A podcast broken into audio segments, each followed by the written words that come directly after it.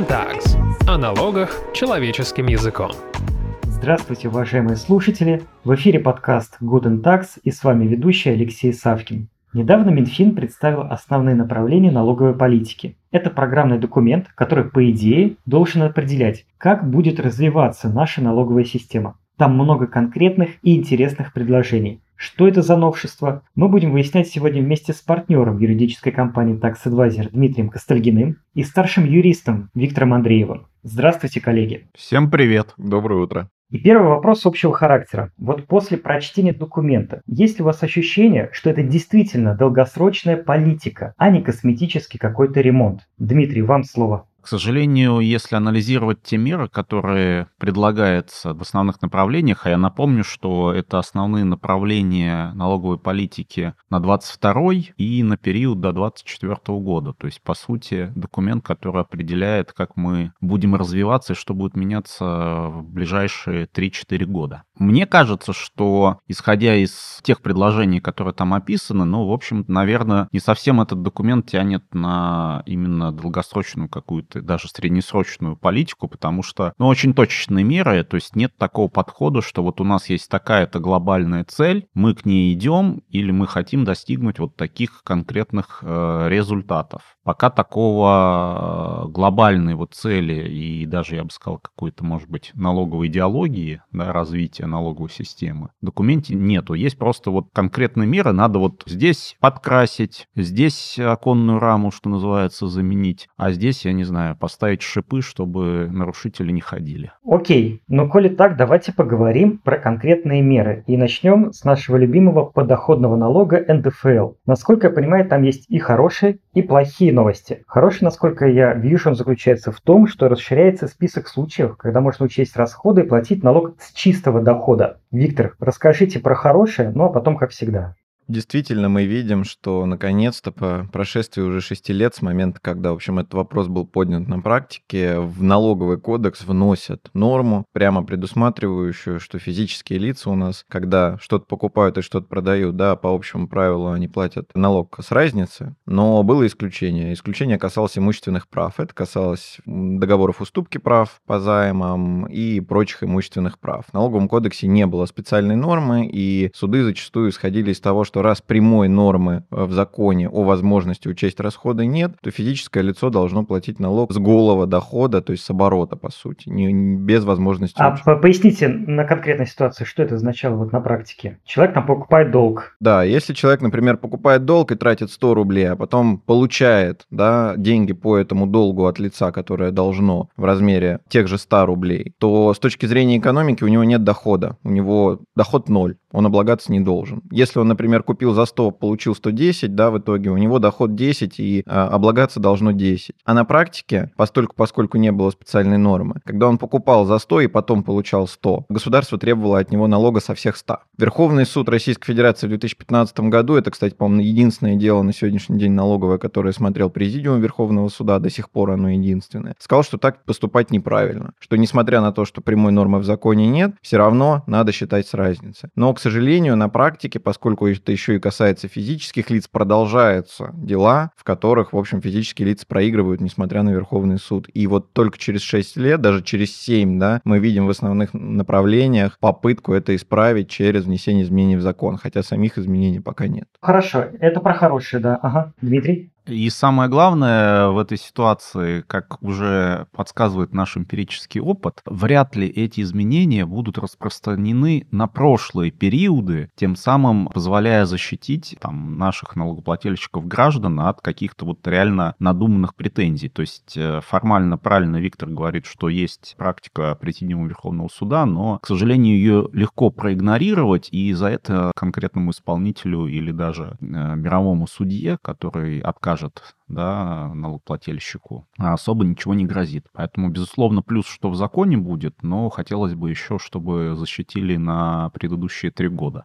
Понятно. Виктор, но насколько я понимаю, в части НДФЛ есть и хорошее, и не очень приятное. Расскажите, что не очень хорошего придумали в Минфине. Да, действительно, мы видим несколько таких достаточно интересных э, инициатив, которые, в общем, можно отнести к ужесточению налогообложения. Во-первых, предлагается облагать налогом э, подоходным доходы людей, которые получают их из Российской Федерации, при этом трудятся за рубежом. На сегодняшний день текущее регулирование позволяет такие доходы не облагать в принципе. Логика в этом есть, потому что человек, который уезжает за рубеж, он становится там налоговым резидентом и начинает платить подоходный налог там. Сейчас э, есть предложение в этих направлениях начать в России в том числе облагать такой доход. Э, конечно, не будет, да, если мы говорим о странах, с которыми есть э, соглашение об избежании двойного налогообложения, оно не возникнет, такое двойное налогообложение. Там, но, тем не менее, человеку, который, например, работает в Швейцарии и получает доход из России за то, что он работает в Швейцарии, придется потрудиться и побегать, в общем, по налоговым органам как России, так и Швейцарии, чтобы не заплатить условно 70% с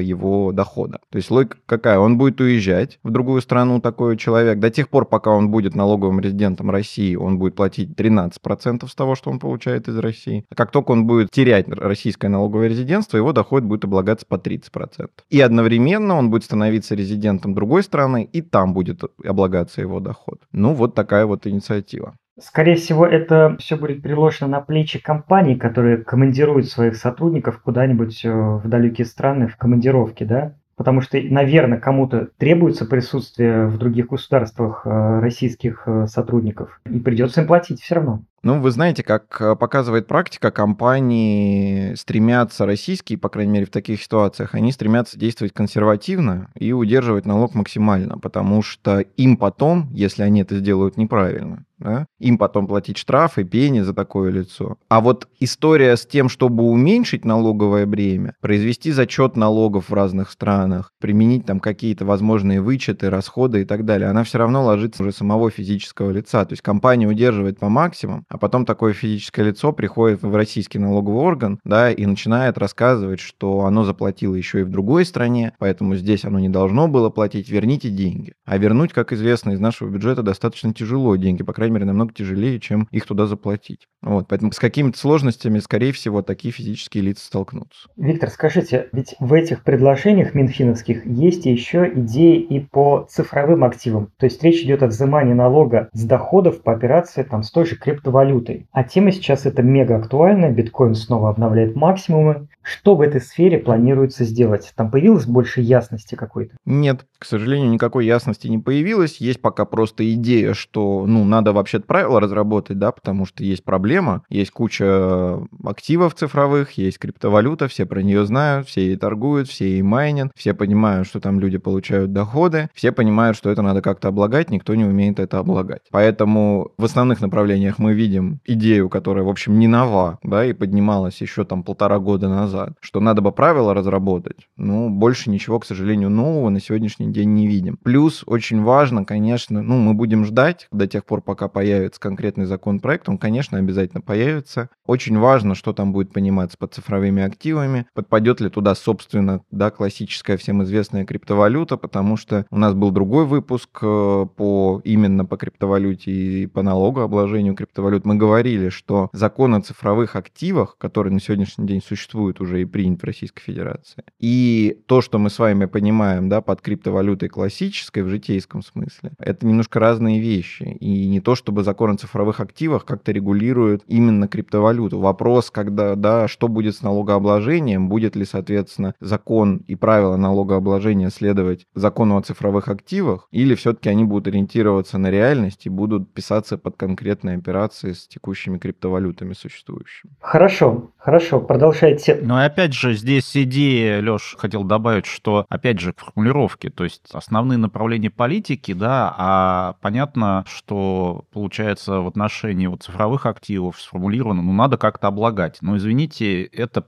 понятно, как-то и без основных направлений, да, что налоги нужно платить, еще можно было бы добавить тогда, да. То есть хотелось бы в идеале, да, хотя бы какие-то идеи увидеть, что, ребят, у нас есть вот такая развилка, есть такой подход и есть такой подход. Мы как бы заранее вас информируем, что мы рассматриваем каких-то два подхода, да, и выбираем. Это уже какая-то определенность. А здесь получается, но у нас идея есть, как облагать мы не знаем, но, как говорится, решение принято, оно вам понравится. Ну вот не хотелось бы в такой парадигме жить. Хорошо, продолжая вот тему НДФЛ, чтобы ее уже наконец завершить. Там ведь есть предложение, которое касается доходов, которые российские граждане получают от иностранных компаний, выполняя какие-то услуги с использованием интернета. И это, насколько я понимаю, попытка взимать налоги в том числе из тех, кто зарабатывает на вот каких-то платформах. YouTube, например, или Airbnb. Дмитрий, расскажите, в чем там суть, в чем суть этого предложения? Теперь что, все, кто сдает квартиры на Airbnb будут платить какие-то сумасшедшие налоги или те, кто там монетизирует свой блог на YouTube?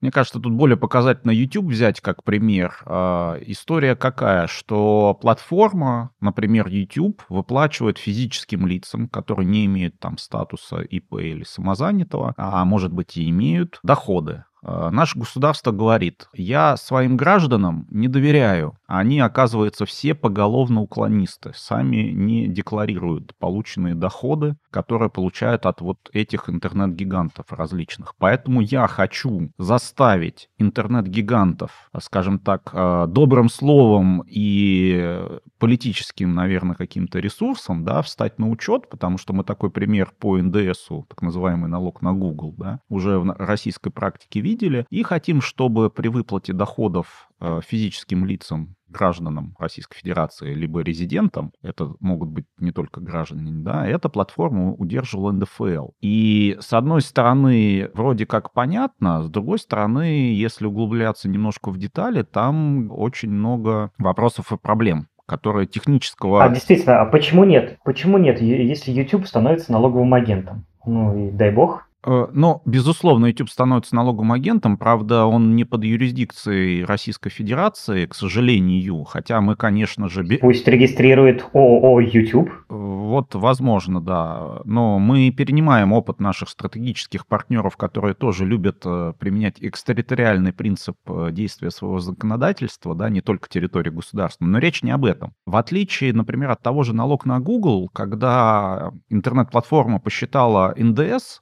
одной суммой, заплатил ее в бюджет. Кстати, тут нужно оговориться, что заплатить иностранной компании в российский бюджет налоги — это отдельный квест. А за последние 4 года, по-моему, никакого упрощения таких платежей не произошло, потому что иностранные компании в целом впервые слышат такие слова, как КБК, ОКТО и другие интересные аббревиатуры, да. То есть вместо того, чтобы просто заплатить на счет казначейства сумму, надо еще станцевать какой-то чудесный танец. Но в отличие от НДС, НДФЛ — это же налог каждого физического лица. Значит, нужно дать информацию о каждом физическом лице. То есть это нужна какая-то очень подробная отчетность. Это первое. А второе, мне интересно, как будет проверяться статус этого физического лица. То есть как бы не получилось следующее, что есть, например, владелец популярного YouTube-канала. Он уже давно зарегистрирован как ИП, потому что это реально бизнес, у него там уже и команда есть нанята и так далее, и так далее. То есть, по сути, он платит, например, УСН 6% с доходов и не является плательщиком а, НДФЛ. То есть YouTube должен теперь по там тысяча а, или сколько, десятков тысяч физических лиц в России, которые получают там от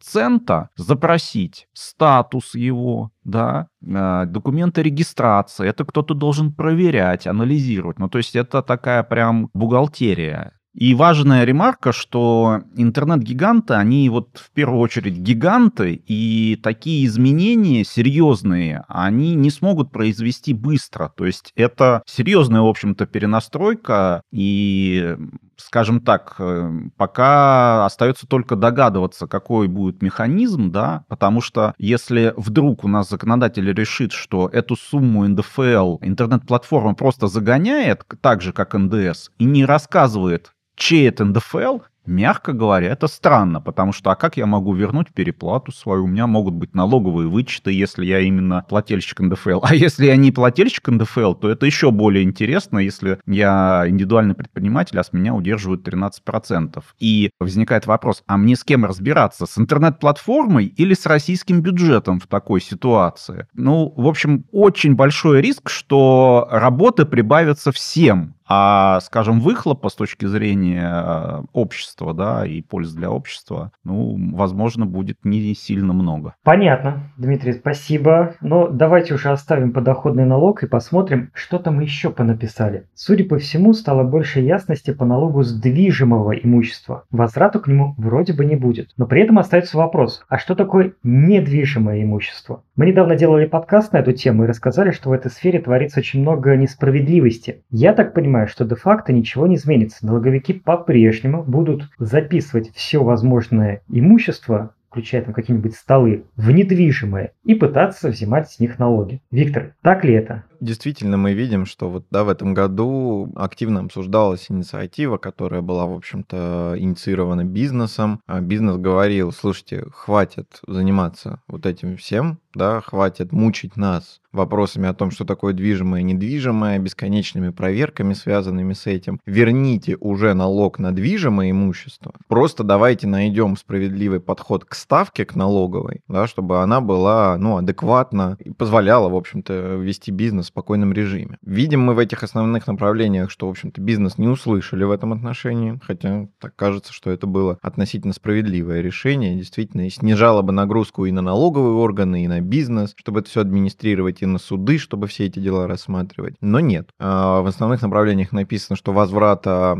к обложению движимого имущества не будет. Мы будем продолжать облагать только недвижимое имущество. Написана какая-то странная, пространная фраза про то, что будем переходить к обложению недвижимого имущества по кадастровой стоимости, хотя этот переход, он уже, в общем, идет сколько? 5, 6, 7 лет? Нет, но он уже идет больше 10 лет точно, поэтому хотелось бы, так сказать, попросить у Вселенной, а постепенно это как бы какие конкретно сроки? Потому что, ну, то есть, по сути, бизнесу говорят, да, мы вроде как правильную концепцию занимаем, то есть, на мой взгляд, это правильно, облагать по кадастровой стоимости и вообще облагать здания, да, как мы уже говорили. Но вот эта странная фраза «постепенно», то есть вот резать, как говорится, хвост кошки постепенно, по частям, да чтобы что. То есть давайте, может быть, все-таки как-то наметим конкретные сроки. Иначе у бизнеса тоже с точки зрения планирования оценки рисков, они должны закладывать какие-то резервы, например, да, для того, чтобы понимать, вот к ним придет налоговая проверка и переквалифицирует все оборудование, да, потому что, к сожалению, да, не кончаются эти кейсы, и вот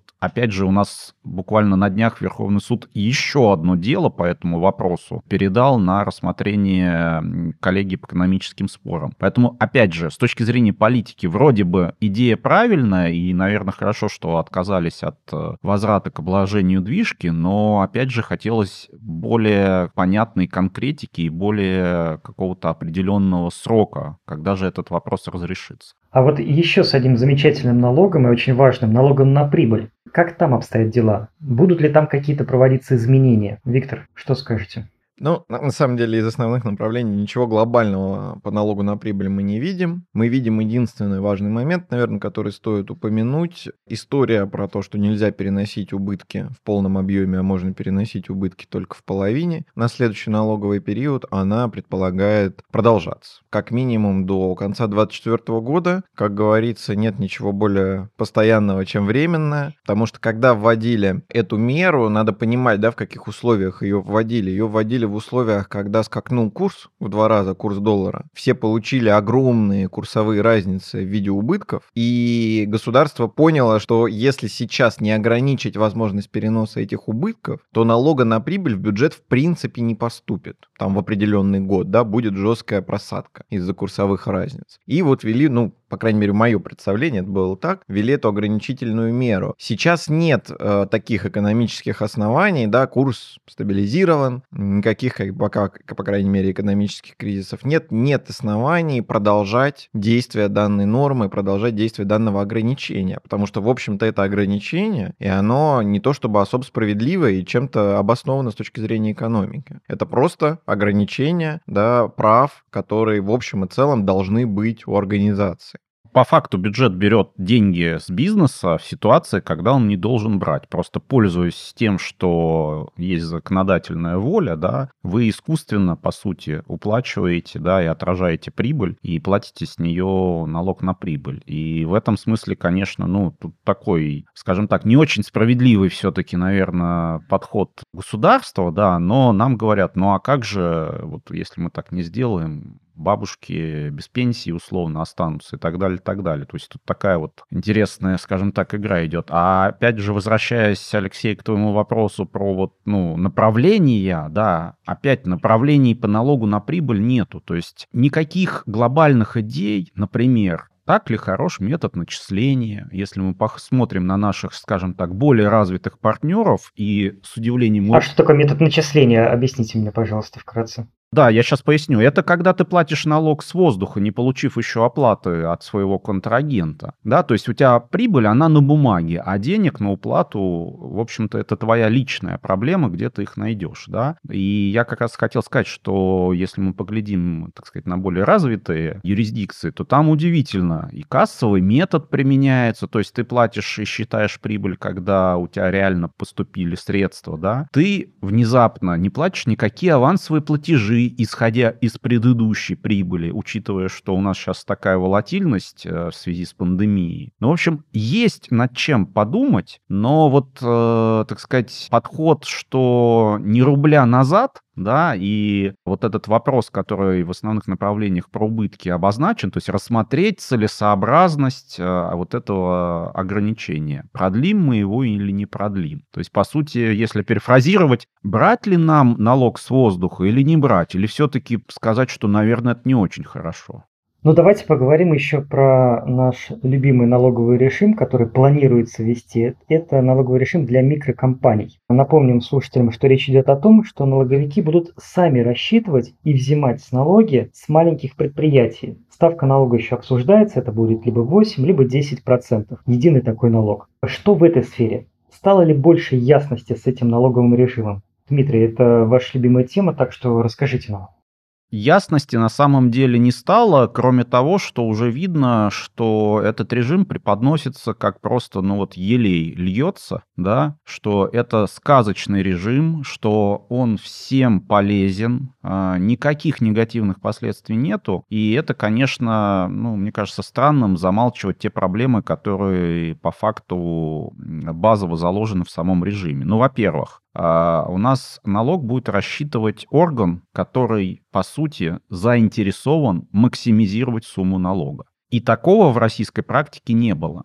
Если кто-то хочет сказать, что у нас налогоорган рассчитывает транспортный налог или налог на имущество, то, будем честны, он не сам это рассчитывает, он рассчитывает на основе данных, да, и, в общем-то, и там уже есть ошибки, с которыми сталкиваются, ну, приличное количество граждан. Поэтому мне кажется, что основная проблема в том, что нам не говорят, какие гарантии получит микробизнес, который не имеет качественной юридической поддержки. В целом не очень, скажем так, погружен в нюансы налогового регулирования. Да? Что произойдет, если налоговый орган излишне посчитает налог, как быстро он должен возвращать его. А если средств нету и налоговый орган блокирует счет, что для микробизнеса практически означает смерть, что в такой ситуации? Эти вопросы подвешены. Ну и самый главный вопрос, как именно и на основании чего будет рассчитываться налог это остается за кадрами. Там есть небольшие, скажем так, информационные интервенции, что будут размечены платежи в банке. Возникает вопрос, а кто их размечать сидеть будет? Не бизнес ли? Поэтому здесь вопрос с точки зрения облегчения административной нагрузки, он такой достаточно интересный. То есть, безусловно, многих манит вопрос, вернее, предложение, что не будет страховых взносов, но опять же это нужно считать. Да? Непонятно, какие издержки. И, наверное, второе главное э, вот такое заблуждение, которое пытаются, скажем так, донести, ну не то, что даже донести, а наоборот говорят, ничего делать не надо, вести учет не надо, вам вообще ничего не нужно делать, бизнесмен. Но мы же понимаем, что если вы не ведете учет, да, неважно, там, бухучет или управленческий учет, вы все, э, нормально бизнесмен будет его вести, ну банально. Если вы не знаете, какие у вас остатки на складе, не знаю, кружечек, которых вы продаете вещи, сделанные handmade, то как вы вообще бизнес ведете? Если вы не знаете, какая задолженность у вас по покупателям, или вы должны вашим поставщикам, то как можно вести? Поэтому вот это вот э, нагнетание того, что, скажем так, ведение учета это такое зло для бизнеса, да это главный источник информации о состоянии бизнеса, на секундочку. Понятно. Главное, наверное, я знаете, что добавлю. Вот Дмитрий сказал, что а как, что будет, если налоговый орган посчитает больше, чем вам кажется должно быть? Вы как, вы чем будете доказывать, что это не так? Только учетом. Ну, можно сверку заказать переплата, переплату налогов. Кто с чем будет сверяться, если все будет делать налоговый орган, и у вас не будет никакого собственного учета? Ни один предприниматель в этой стране не поверит на слово налоговому органу, что тот все правильно посчитает. Поэтому никакого освобождения от ведения учета не будет. Все все равно будут вести этот учет. Поэтому кажется, что, ну, я надеюсь, что переход, конечно, как на этот режим будет добровольный, а не принудительный. И, в общем-то, пользоваться популярностью, если он будет добровольный, он вряд ли будет.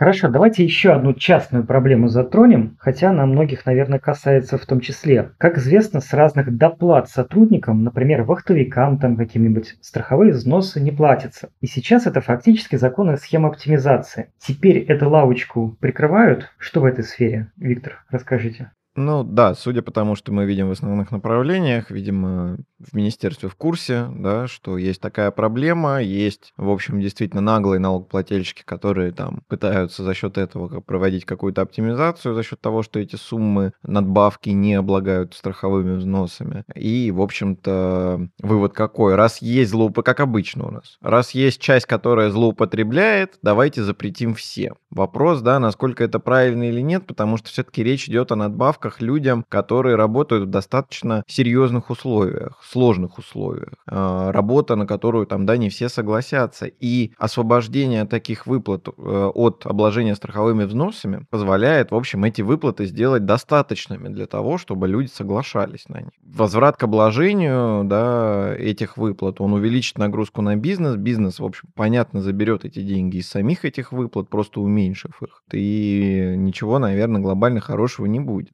А, и тут, наверное, хочется поднять еще одну проблему, которой нет в основных направлениях налоговой политики, хотя очень хотелось бы ее там увидеть. Вот дополнительное налогообложение вахтовиков мы, значит, будем заниматься. А у нас есть в налоговом кодексе такая история про то, что у нас страховыми взносами и НДФЛ не облагают суточные в размере 700 рублей в сутки, если мы говорим о путешествиях по России, командировках по России сотрудников, да, и 2500 рублей, если мы говорим о командировках за рубеж. Вот все, что сверху, должно облагаться НДФЛ и страховыми взносами. Норма была введена больше, по-моему, 15 лет назад. С тех пор, как вы понимаете, 700 рублей 15 лет назад и 700 рублей сегодня – это немножко разные деньги. И очень странно выглядит, что вот эту сумму не хотят повысить, да, туда не смотрят. Объективно на 700 рублей вы сейчас ни, ни в одном городе нашей страны целый день не просуществуете. Это смешно. Я уж молчу про 2500 рублей за рубежом, да, учитывая там курс доллара и прочих всех валют по отношению к рублю. Но вот эта инициатива мы не видим. Мы видим ужесточение, но мы не видим какого-то адекватного, объективно назревшего, требующего, да, послабления. Ну, то есть, да, вот эти, скажем так, нормативы, да, они очень быстро, легко вводятся, но потом никогда не пересматриваются. Э, это первое. А второе еще вот то, что э, Виктор говорит о, в отношении страховых взносов там, по выходовикам или э, сотрудникам, кто разъясной характер работы имеет. Здесь же, опять же, некая действительно политика есть. Нам говорят, что есть какие-то 10%, которые нагло себя ведут налогоплательщиков.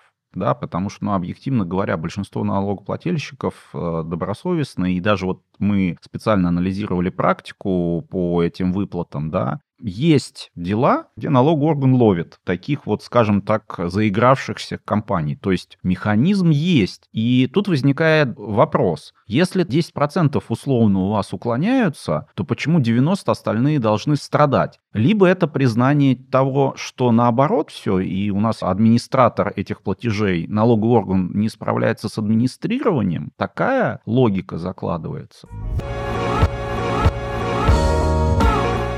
Коллеги, э, вот под конец нашей беседы я хочу задать вот такой вопрос. Вы очень много говорили о том, что нет того, нет этого в основных направлениях налоговой политики. Но вот вы критикуете, а давайте вы предложите. Итак, от каждого из вас хочу получить предложение, чего там нет и чего там должно быть по налогам, по конкретным налогам. Дмитрий, давайте начнем с вас. Мне кажется, мы еще в ходе уже там пару предложений прокинули, мы можем их повторить. То есть, э, например, можно вернуться опять же к налогу на прибыль. Во-первых, подумать о том, что надо все-таки более широко применять кассовый метод. Ну уж как минимум к нереализационным доходам и расходам.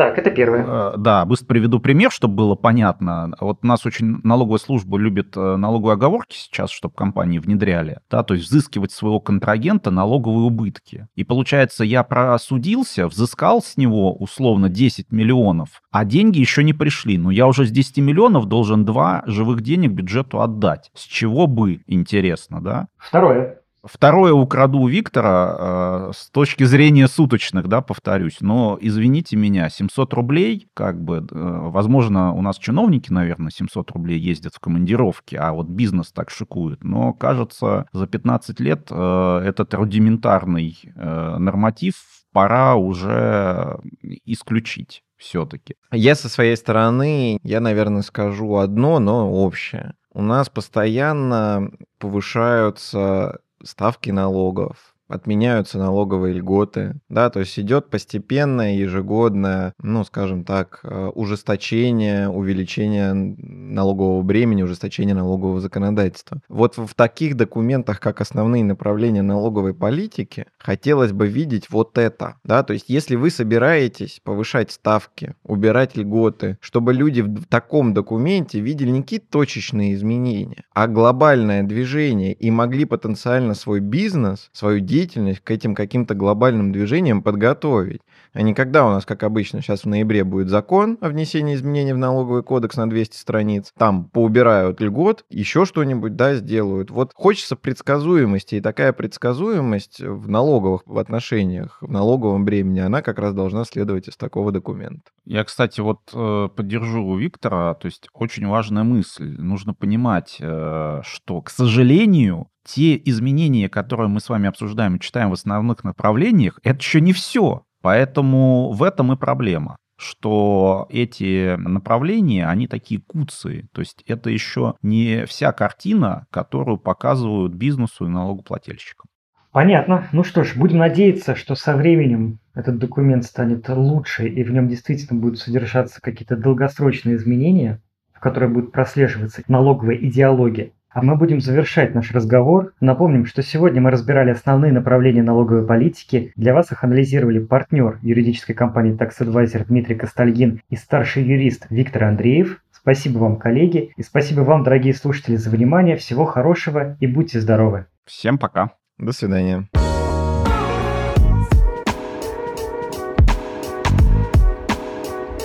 Guten Tags.